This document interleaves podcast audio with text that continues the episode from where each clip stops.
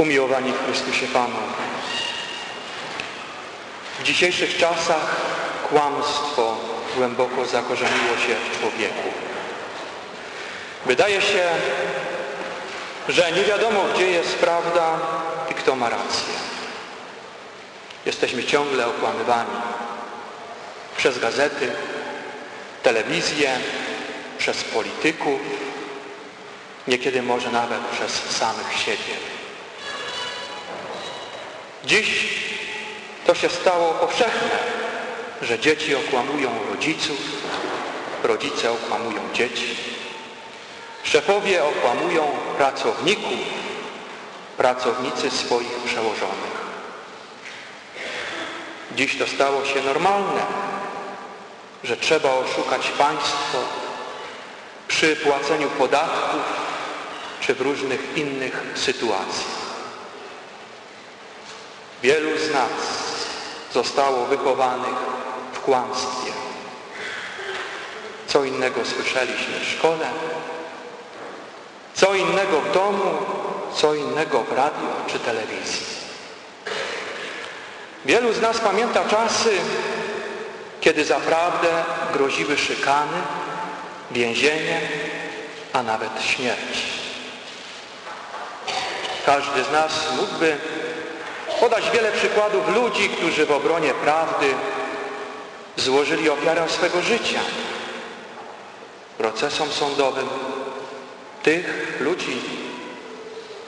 Wydawanym wyrokom towarzyszyła atmosfera kłamstwa i niejasności.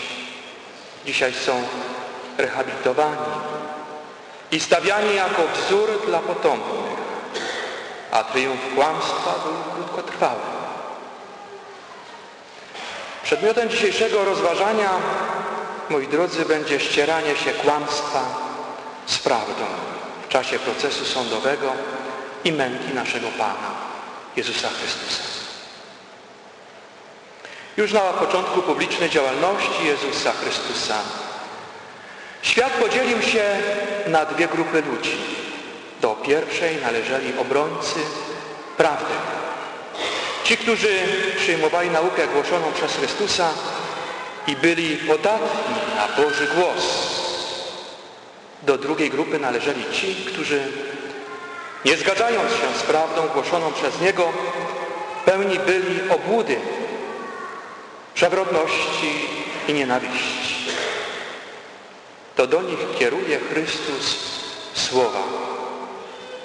Jeżeli prawdę mówię, Dlaczego mi nie wierzycie? Kto jest z Boga, słów Bożych słucha. Wy dlatego nie słuchacie, że z Boga nie jesteście.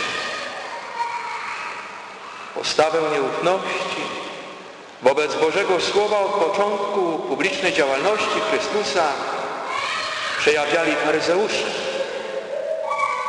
Zazdrośnie o tradycję uważający religię za swoją domenę, nie mogli pogodzić się z faktem, że prawda Chrystusowa pociąga tłumy. To faryzeuszów widzimy na tle scen ewangelicznych jako tych, którzy zadają podstępne pytania, knują intrygi i tym podobne. Przy każdej okazji Jezus daje im do zrozumienia, że głoszona przez Niego prawda nie ma nic wspólnego z ich drobiazgowością. W wyniku wielu konfliktów opisanych na kartach Ewangelii faryzeusze podejmują decyzję zgładzenia Chrystusa. Jezus znał ich zamiary, ale dalej idzie drogą prawdy. Bardzo nisko bo tylko na 30 srebrników wycenił odrzucenie prawdy Judasz. Za taką sumę w ówczesnym świecie można było nabyć niewolnika.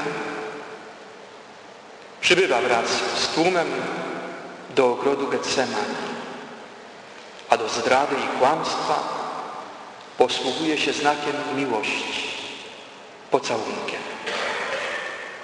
Jan Ewangelista bardzo mocno podkreśla więź Judasza z szatanem. W czasie wieczerzy, gdy diabeł już nakłonił serce Judasza Iskarioty, syna Szymona, aby go wydać. I na innym miejscu, a po spożyciu kawałka chleba wszedł w niego szatan. Judasz swoim postępowaniem potwierdził przynależność do przeciwników prawdy, opanowany przez szatana, który jest kłamcą i ojcem kłamstwa, nie wytrwał w prawdzie. Następnie pojmany Chrystus zostaje postawiony przed Annaszem. Już przy pierwszym pytaniu uczniów i głoszoną naukę Jezus daje wspaniałe świadectwo prawdzie. Ja przemawiałem jawnie przed światem. Potajemnie zaś nie uczyłem niczego. Prawda nie chowa się w ciemnościach, nie obawia się świadków ani słuchaczy.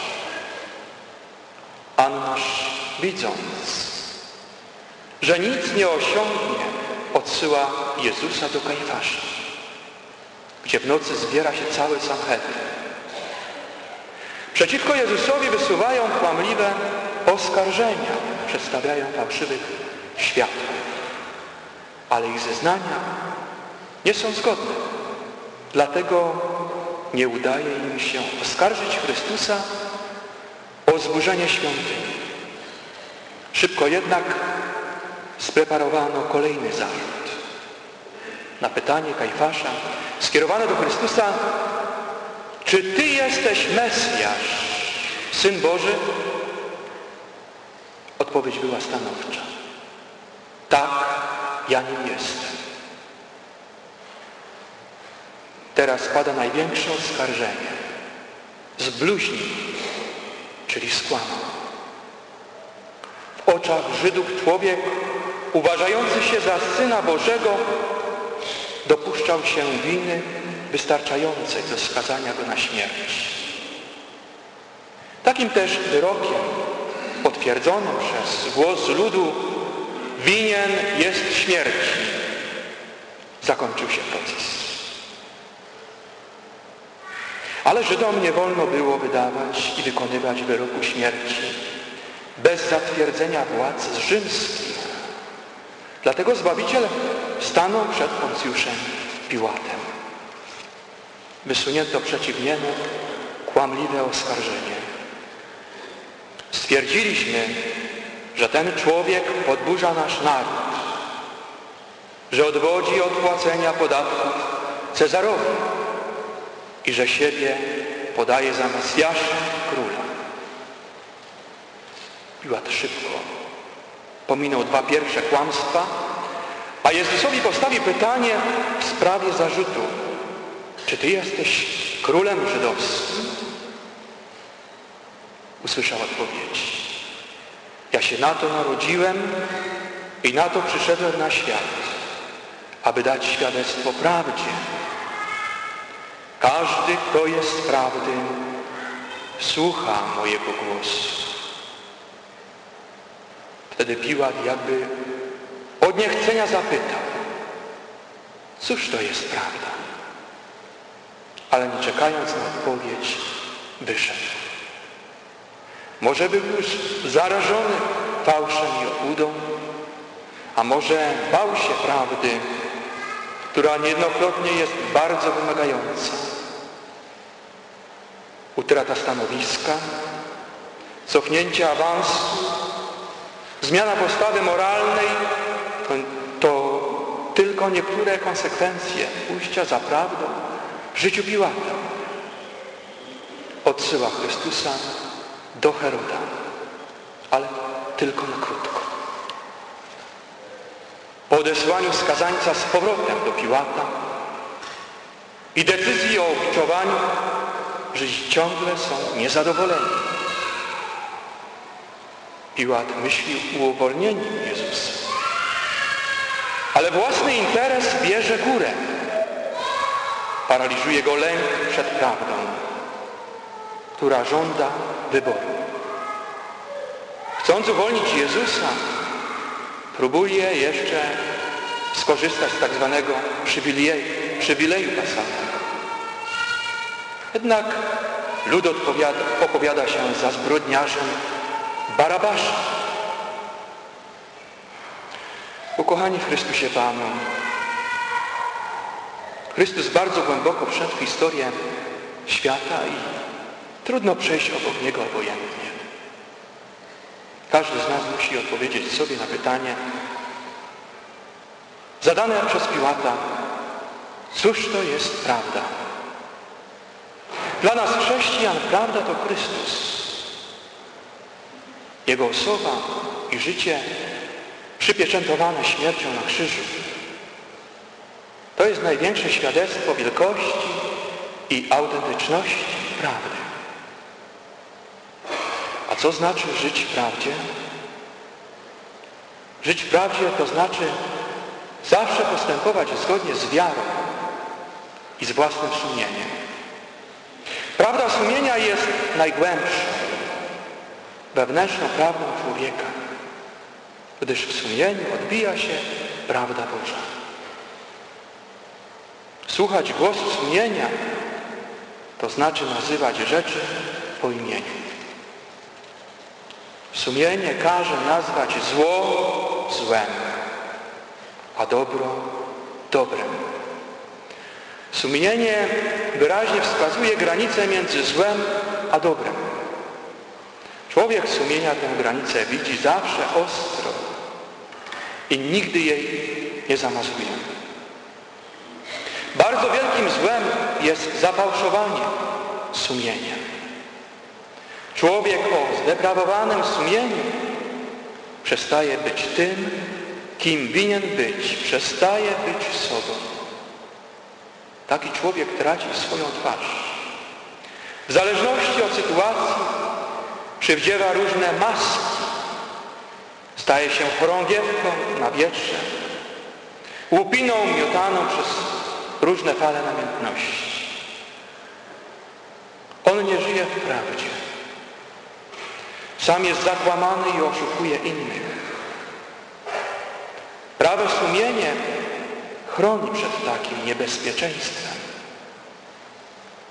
Może więc teraz, w okresie Wielkiego Postu, gdy przygotowujemy się do rekolekcji, do spowiedzi przeświątecznej, warto zastanowić się nad tym, jaka jest prawda o moim sumieniu.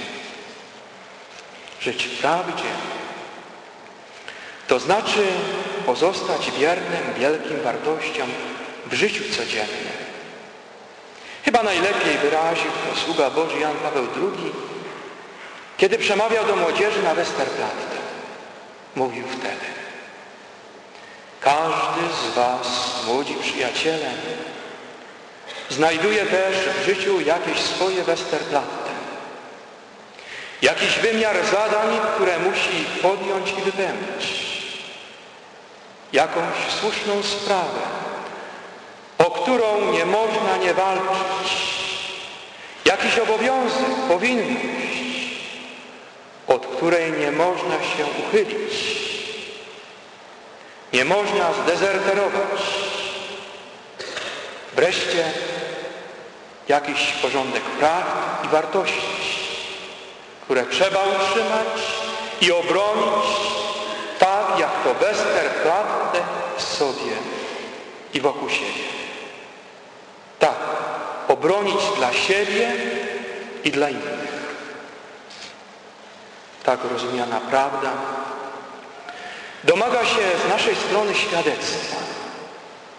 Potrzebę świadectwa dostrzegał wyraźnie sługa Boży prymas Wyszyński kiedy w kazaniu na skałce w 1970 roku mówił współcześnie widzimy odnawiający się ciągle głód ludzi prawdziwych, to, zna, to znaczy żyjących w prawdzie, ludzi jasnych, przejrzystych, którzy mają oblicze prawdziwe.